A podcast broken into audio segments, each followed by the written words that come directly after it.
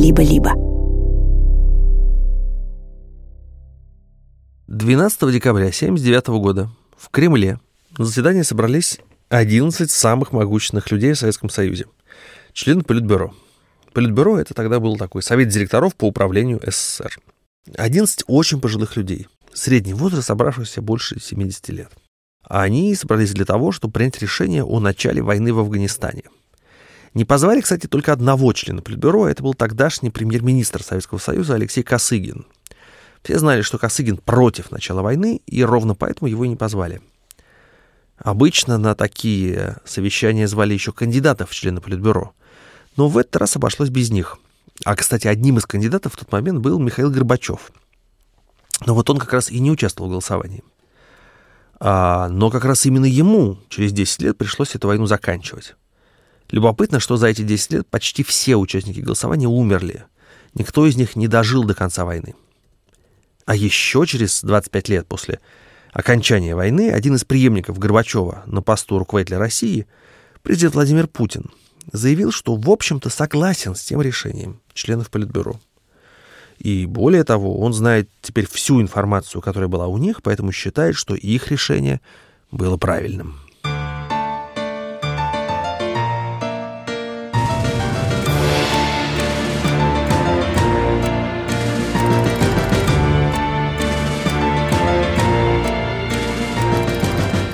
Это подкаст «Империя должна умереть». Меня зовут Михаил Зыгорь. И сегодня я разговариваю с Уильямом Таубманом, политологом и одним из крупнейших специалистов по истории позднего Советского Союза.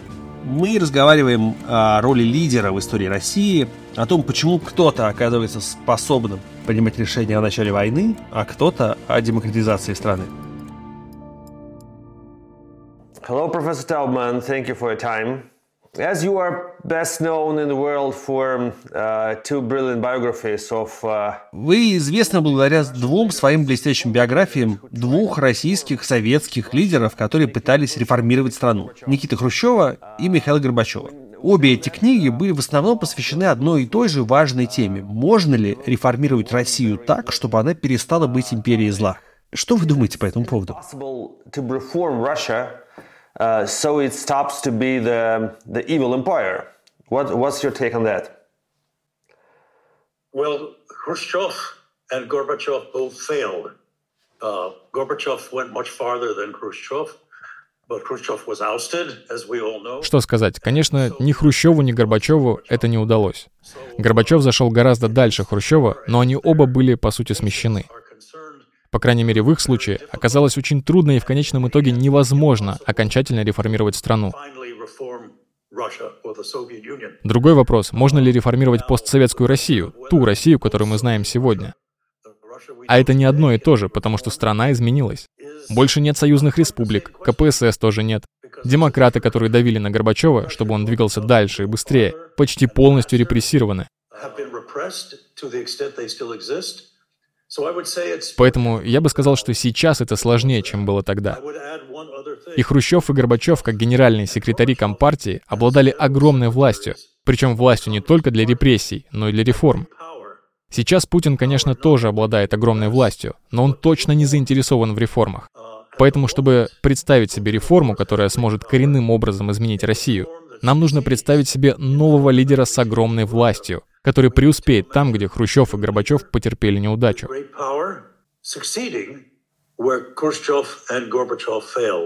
Да, это сложная задача. Когда вы писали книгу о Горбачеве и распаде Советского Союза, вы могли себе представить, что этот распад еще не закончился, и что самые кровавые его последствия еще впереди? И считаете ли вы войну в Украине новым эпизодом вот этого затянувшегося распада Советской империи? Well, you know, I, знаете, когда я писал книгу о Горбачеве, я много раз брал у него интервью. И в этих беседах казалось, что он сам с собой спорит о том, быстро или медленно он реформировал Советский Союз. Кажется, поначалу он считал, что действовал слишком медленно, что нужно было начинать раньше, делать все жестче и быстрее. Однако потом у меня сложилось впечатление, что он все-таки думает, что слишком торопился. В какой-то момент он сказал, что потребуется несколько десятилетий, даже весь 21 век, чтобы демократия в России прижилась.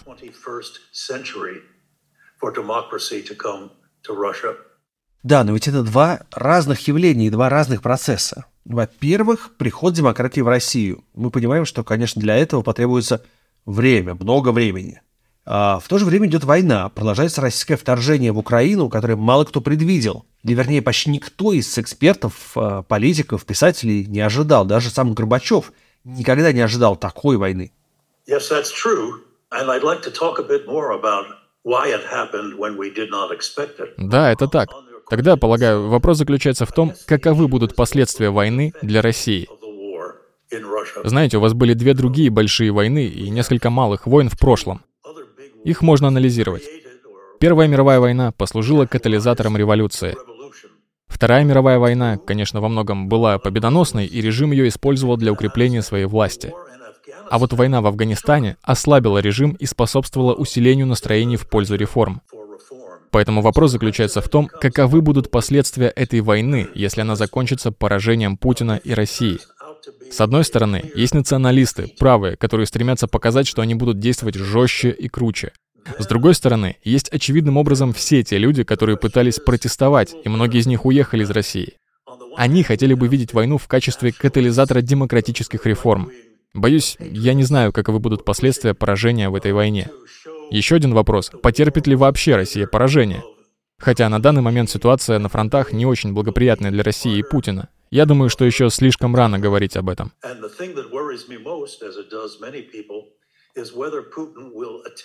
И больше всего меня, как и многих людей, беспокоит вопрос о том, попытается ли Путин предотвратить поражение любыми средствами, в том числе путем применения ядерного оружия. Вы считаете это возможно? Понимаете, я, как и вы, не ожидал, что Путин вообще вторгнется в Украину. Подобно многим, я считал, что он блефует.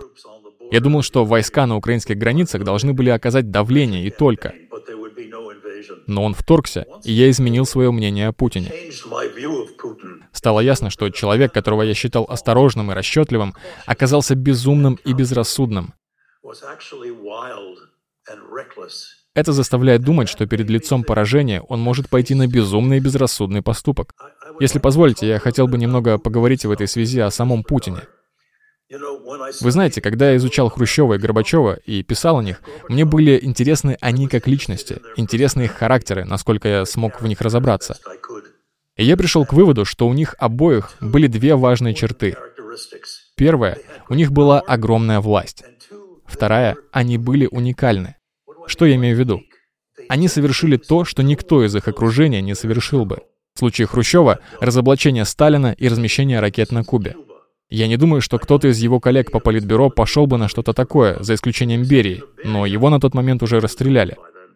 Горбачев же пытался демократизировать, трансформировать Советский Союз. Никто из его окружения в Политбюро не решился бы на это. Поэтому вопрос, который меня интересует в отношении Путина, заключается в том, уникален ли он. В том смысле, что только ли он и его окружение смогли бы вторгнуться в Украину. До сих пор мне не казалось, что Путин уникален. Я был склонен считать, что с момента его прихода к власти в 2000 году и вплоть до этого года он действовал так же, как действовали бы и многие другие люди его круга. Укреплял страну, армию, восстанавливал вертикаль и баланс сил, восстанавливал Россию как великую державу. Но делал это осторожно и расчетливо. Но теперь я начинаю думать, что он уникум. Разве Патрушев поступил бы так же? Нарышкин поступил бы так же? А Медведев? Я практически уверен, что Медведев не стал бы этого делать, даже если сегодня он ведет себя как кровожадный путинист.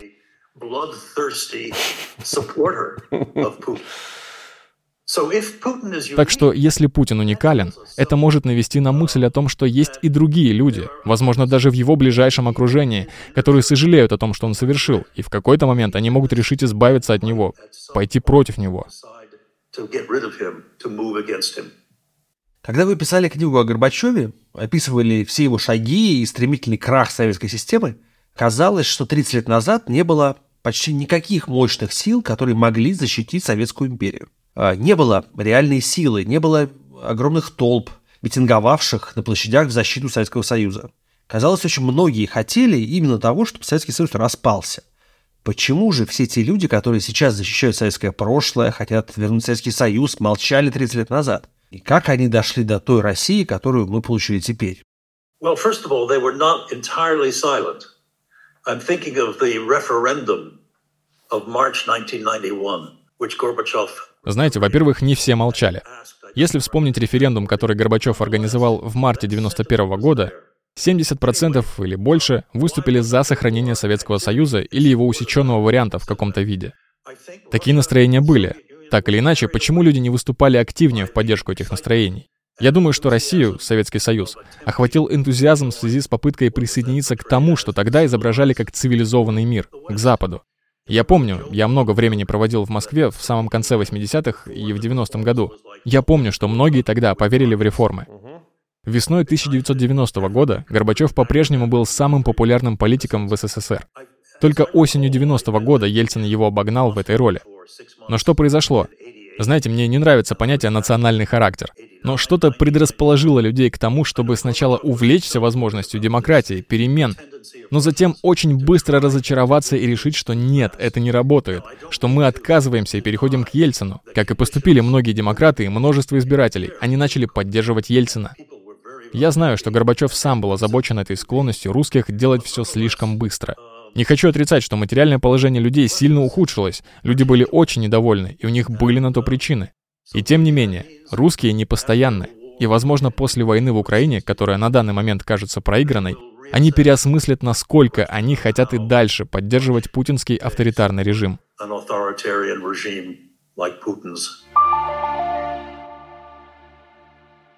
Вы упомянули войну в Афганистане. Считаете ли вы, что в какой-то мере уместно сравнивать ту войну, приблизившую конец Советского Союза, с нынешней? Ведь мы знаем, что в Советском Союзе не было протестов против той войны.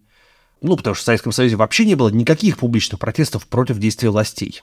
Первые протесты начались только тогда, когда Горбачев ввел гласность, то есть после 1986 года. Можно ли рассчитывать на то, что когда-нибудь начнется народный протест против нынешней войны? Насколько вообще похожи нынешняя война в Украине на ту афганскую? Well, the wars, that war was very destructive of not only Afghanistan, but of Soviet soldiers. Ну, та война была губительна не только для Афганистана, но и для советских солдат. Среди людей было недовольство той войной. Матери начали получать цинковые гробы с телами своих сыновей задолго до 1986 года, и им приходилось как-то с этим жить. Но и Горбачев был не в восторге от той войны. И в Политбюро после прихода Горбачева к власти появились люди, которые были от нее не в восторге. Так что, опять же, импульс к окончанию войны исходил сверху. В нынешней же войне, во-первых, гораздо больше гласности, не в самой России, потому что мы знаем, что СМИ там пытаются затушевать происходящее. Но посмотрите на тех, кто все-таки пытался протестовать. Посмотрите на сотни тысяч людей, которые бежали, чтобы не попасть под мобилизацию. Это говорит о том, что в народе недовольство есть. Может, недовольных не большинство, но кто знает, может их даже молчаливое большинство.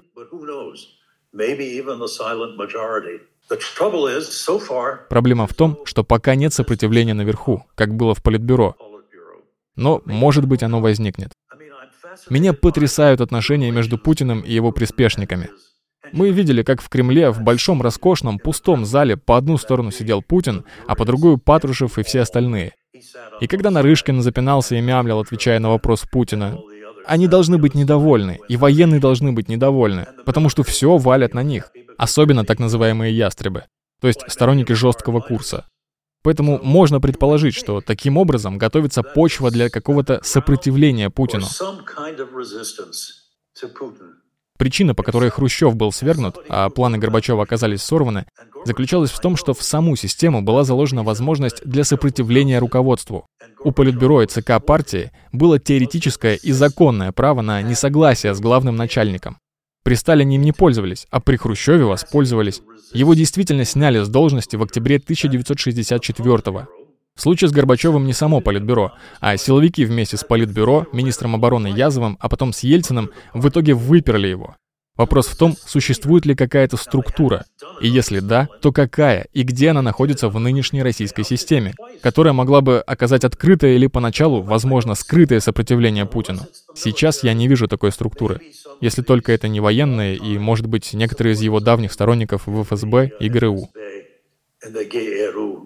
Интересно, что оба ваших героя, и Хрущев, и Горбачев, считаются слабаками в сегодняшнем прочтении российской истории. И они, наверное, среди самых непопулярных лидеров. Считаете ли вы их слабаками? Вы, наверное, слышали, совсем недавно политолог Федор Лукьянов, задавая вопрос Путину о Карибском кризисе, спросил, может ли тот себя представить на месте Хрущева. И Путин был, ну, едва ли не взбешен этим вопросом. Он сказал, что ни при каких обстоятельствах не может себя представить поступающим так, как Хрущев. Well, actually, in a sense, he is acting like Khrushchev. Because uh, Ukraine, of course, is much closer ну, вообще-то, в каком-то смысле он ведет себя именно как Хрущев. Украина, конечно, намного ближе к России, чем Куба. Отправка ракет на Кубу — безумный шаг. И я начинаю думать, что и вторжение в Украину — безумие. Что касается слабости Хрущева и Горбачева, я, конечно, об этом знаю, и это кое-что говорит об образе мышления россиян. Проявил ли Горбачев слабость, когда решил, что необходимо реформировать всю советскую систему?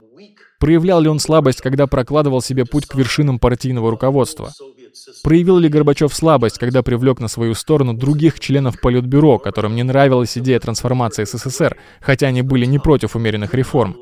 Проявил ли Горбачев слабость, когда заставил их проголосовать за те самые преобразования, которые они с презрением отвергали, но в итоге все равно в 1988 году проголосовали?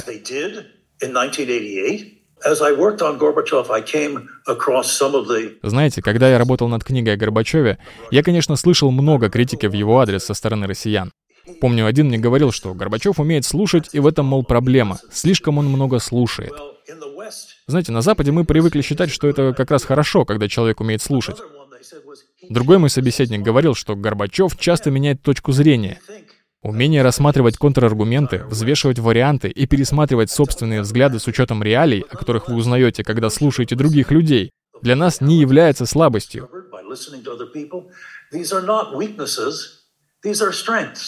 Для нас это сила. Конечно, в конце концов, Горбачев не хотел применять силу. Он говорил с людьми. Некоторые из них, в том числе его близкие советники, говорят, что так он проявлял слабость. Да, но почему же он не применил силу? Знаете, это признак слабости, но только если критерием считать способность пойти на все ради удержания власти. Он не пошел на все ради этого. Так что если это и была слабость, то я настаиваю, это была такая слабость, которая в известной мере была моральной силой. Я хотел бы, чтобы вы сравнили советскую пропаганду с нынешней российской пропагандой. Ну, потому что очевидно, что ее значение, ее роль огромны.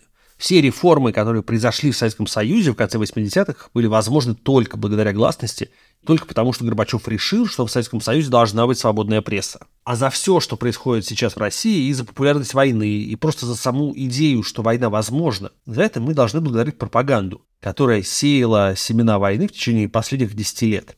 You know, I used to compare Soviet propaganda with American political знаете, раньше сравнивал советскую пропаганду с американской политикой и политической линией той или иной партии. И я говорил, что американские политики, как и политики в любой стране, искажают правду, говорят то, что нужно партии, и в этом смысле достойны презрения. Но если смотреть на советскую пропаганду, то с ней все гораздо хуже, потому что тезисы советской пропаганды часто были как бы написаны у пропагандистов на лице. Это было выражение абсурда, хотя они все равно продолжали вещать. Yeah. Um, exactly. They, they didn't believe. Да, все верно. Они в нее не верили, они просто делали вид. Right, right. Да-да, но вот что происходит сейчас. Во-первых, сейчас в Америке, особенно на правом фланге республиканской партии, можно слышать абсурдную пропаганду, что, например, Байден украл выборы. Это абсурд. Так что американцы, по крайней мере, на мой взгляд, правое крыло республиканцев, скатились к советскому уровню. Между тем, в России российская пропаганда сейчас гораздо хуже той, что была в СССР. Знаете, советская пропаганда говорила, что американцы — капиталисты, угнетатели, империалисты, поджигатели войны и все такое. Но та жестокость, которую мы видим в Украине, ежедневные, ежечасные обстрелы невинных людей российскими солдатами, которые сами, наверное, жертвы системы, которая безо всякой подготовки посылает их на убой, это еще хуже. Хуже советской пропаганды. По крайней мере, у меня сложилось такое впечатление. А что вы думаете о Крыме? Какие возможны сценарии с ним? Вы много изучали его историю. Знаете, как Хрущев передал Крым из Российской Федерации в Украину. Хорошо знаете, как Украина стала независимой и что Ельцин не забрал Крым у Кравчука. Какой может быть исход у этой ситуации? Каким он должен быть? Well, first of all, Ну, я знаю о Крыме не так много, как хотелось бы. Я даже не знаю точно, почему Хрущев, о котором я написал 700 страниц, передал его Украине. Я думаю, это было связано с некой экономической логикой. Вот есть большая территория, географически привязанная к украинской территории. Я думаю, это также было связано с хрущевской ностальгией по Украине, куда он переехал ребенком и вырос в городе, который тогда назывался Сталина, а затем стал Донецком, и где он поднялся по партийной лестнице, дорос до больших высот. Поэтому мне не совсем понятно даже, почему вообще Крым был передан в состав Украины. А что касается вопроса, что с ним будет дальше, знаете, если вернуться к Карибскому кризису, в разгар этого кризиса, который поставил мир на грань ядерной конфронтации, Хрущев и Кеннеди нашли способ напрямую поговорить и договориться. Сейчас, кажется, в Украине ничего подобного не происходит. Путин не хочет говорить. Не думаю, что он будет серьезно что-то обсуждать. И Зеленский, похоже, тоже не хочет говорить, по крайней мере, пока его армия добивается успеха. Но если бы начались переговоры, если не на их уровне, а на более низком, что было бы основанием для прекращения войны? Мне кажется, что должна быть какая-то сделка. Если не будет полного поражения и капитуляции одной из сторон, нужно будет заключить какое-то соглашение. Наиболее возможной или правдоподобной выглядит сделка, по которой русские уходят из украинских областей, Донецкой и Луганской, но, возможно, сохраняют за собой Крым заключается некое соглашение, что через какой-то значительный период времени в Крыму под наблюдением ООН будет проведено голосование о том, где жители полуострова хотели бы жить, которое и определило бы будущее Крыма. Возможно, это фантазия и вообще плохая идея.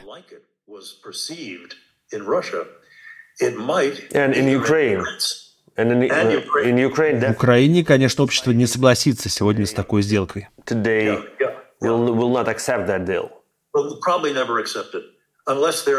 Да, наверное, никогда не согласится, только если не начнет терпеть поражение в войне. Ну а как отнесутся к ней в России?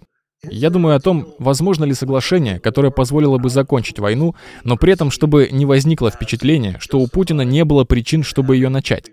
Возможно ли соглашение, которое не предполагало бы тотального и унизительного поражения России, из-за чего правые ястребы могут в итоге захватить власть? Вы можете сказать, что унизительное поражение поможет реформаторам. Я не знаю. Слишком все неясно.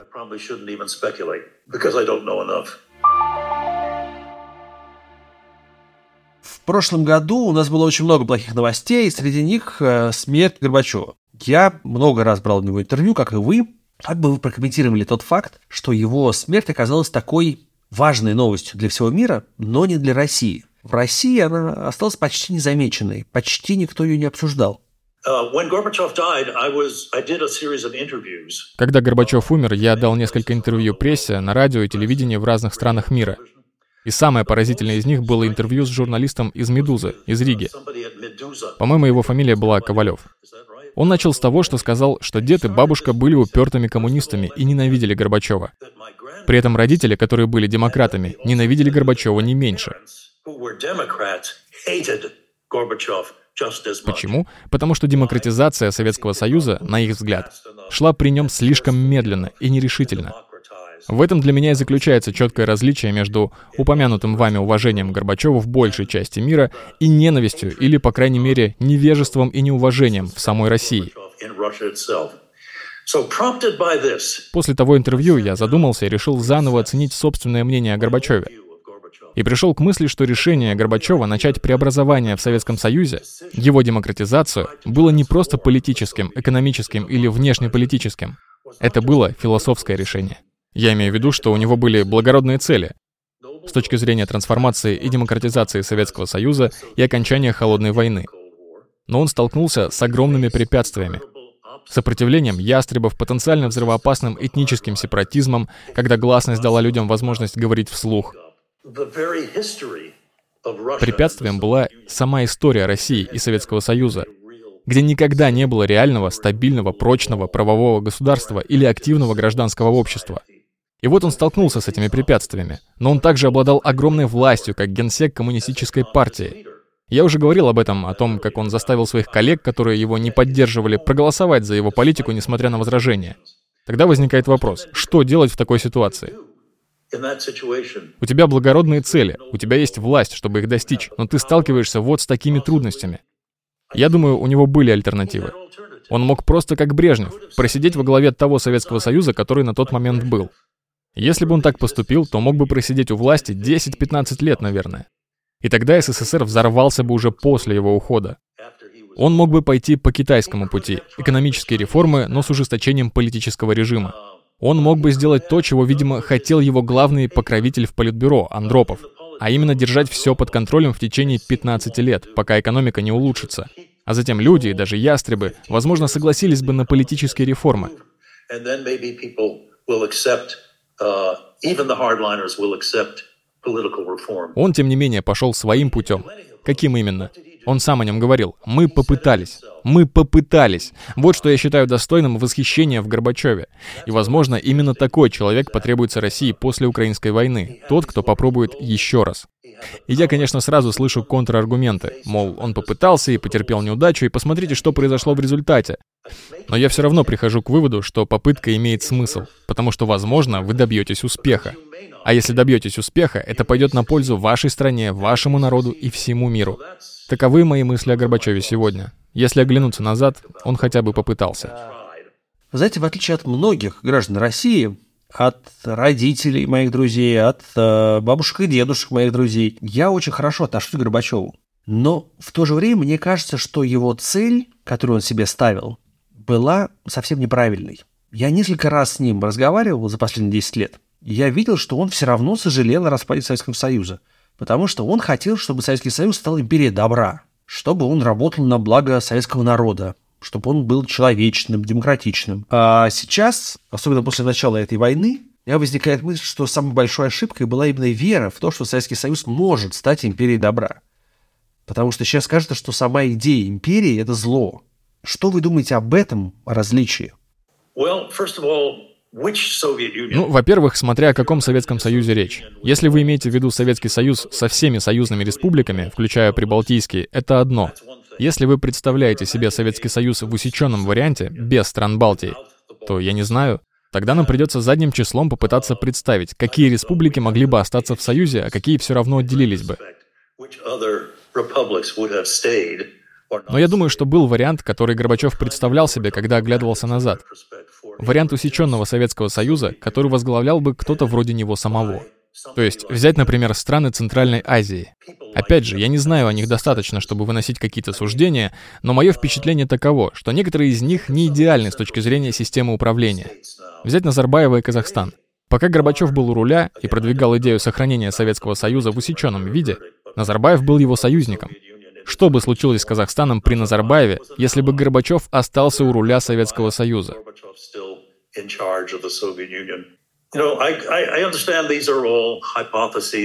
Я понимаю, что это все гипотезы, фантазии, мечты, но я думаю, что речь могла идти об усеченной империи, в которой государства, наиболее решительно настроенные в пользу выхода, получили бы шанс уйти, а те, кто хотел остаться, остались бы. И давайте рассмотрим очень интересный кейс, собственно, Украину. Мы знаем, что в декабре 1991 года украинцы, пришедшие на референдум, проголосовали за независимость. Но на референдуме в марте 1991 года, по-моему, украинцы проголосовали за то, чтобы остаться в Союзе.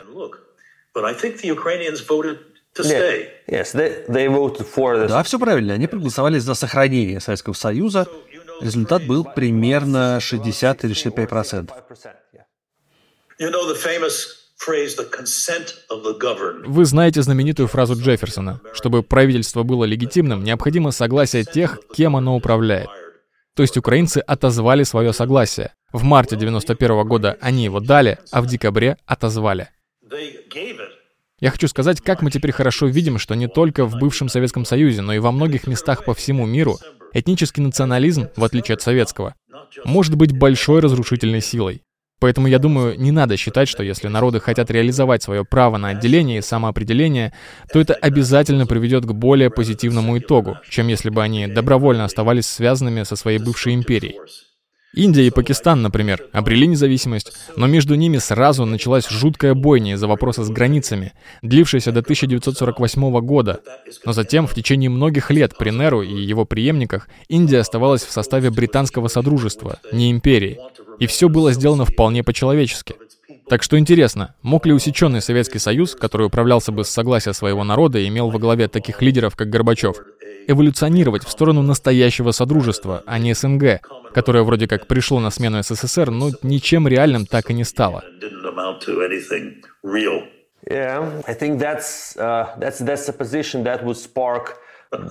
Я думаю, что такая позиция вызовет огромное возмущение в Украине сейчас.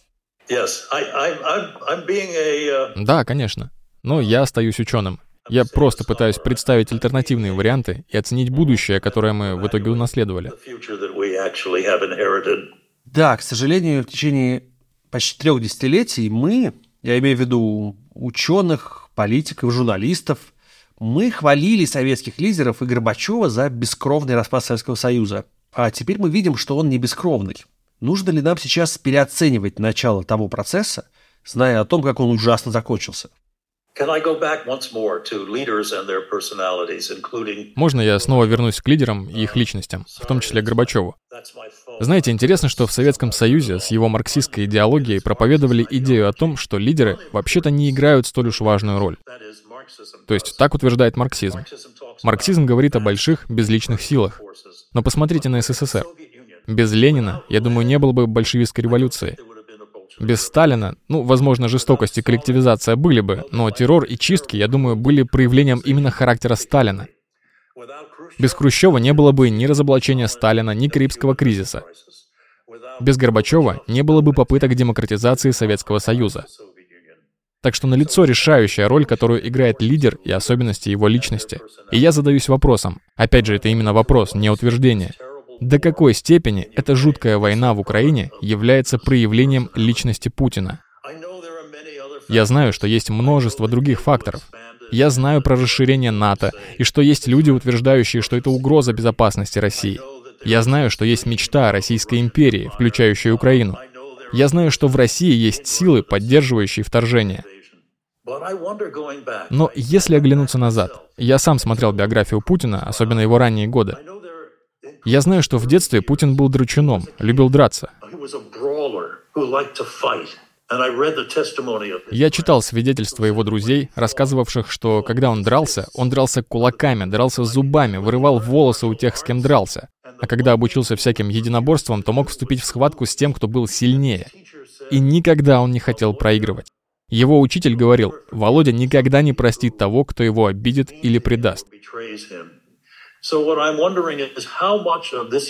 Поэтому мне интересно, насколько эти уникальные особенности личности российского лидера объясняют поведение России и вторжение в Украину. Конечно, такой взгляд чересчур прямолинеен и, возможно, слишком прост. Но именно такие вещи интересуют меня как биографа, пытающегося понять лидеров. Почему они ведут себя именно так? Почему они могут каким-то образом оказывать решающее влияние на свою страну? Да, это очень печально, что страны иногда становятся заложниками одного травмированного человека, как вы только что сказали.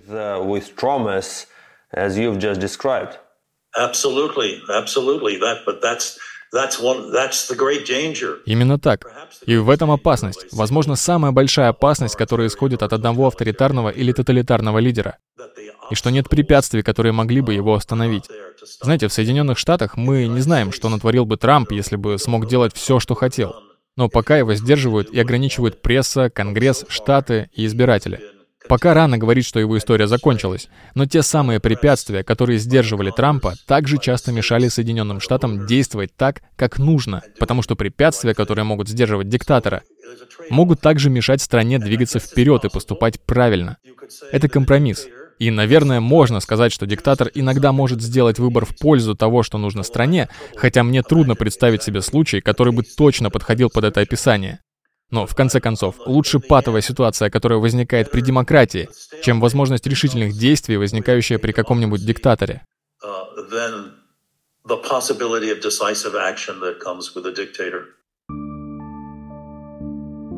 Демократизация России, очевидно, займет много времени. И кажется, для этого придется понять одну важную вещь, которую назвал профессор Таубман. Критерий силы должен поменяться. На смену сегодняшней безрассудной силе должна прийти моральная. Та, которая позволит признавать ошибки, по-настоящему слышать других и, по крайней мере, попытаться произвести перемены. С вами был Михаил Зыгорь из студии «Либо-либо».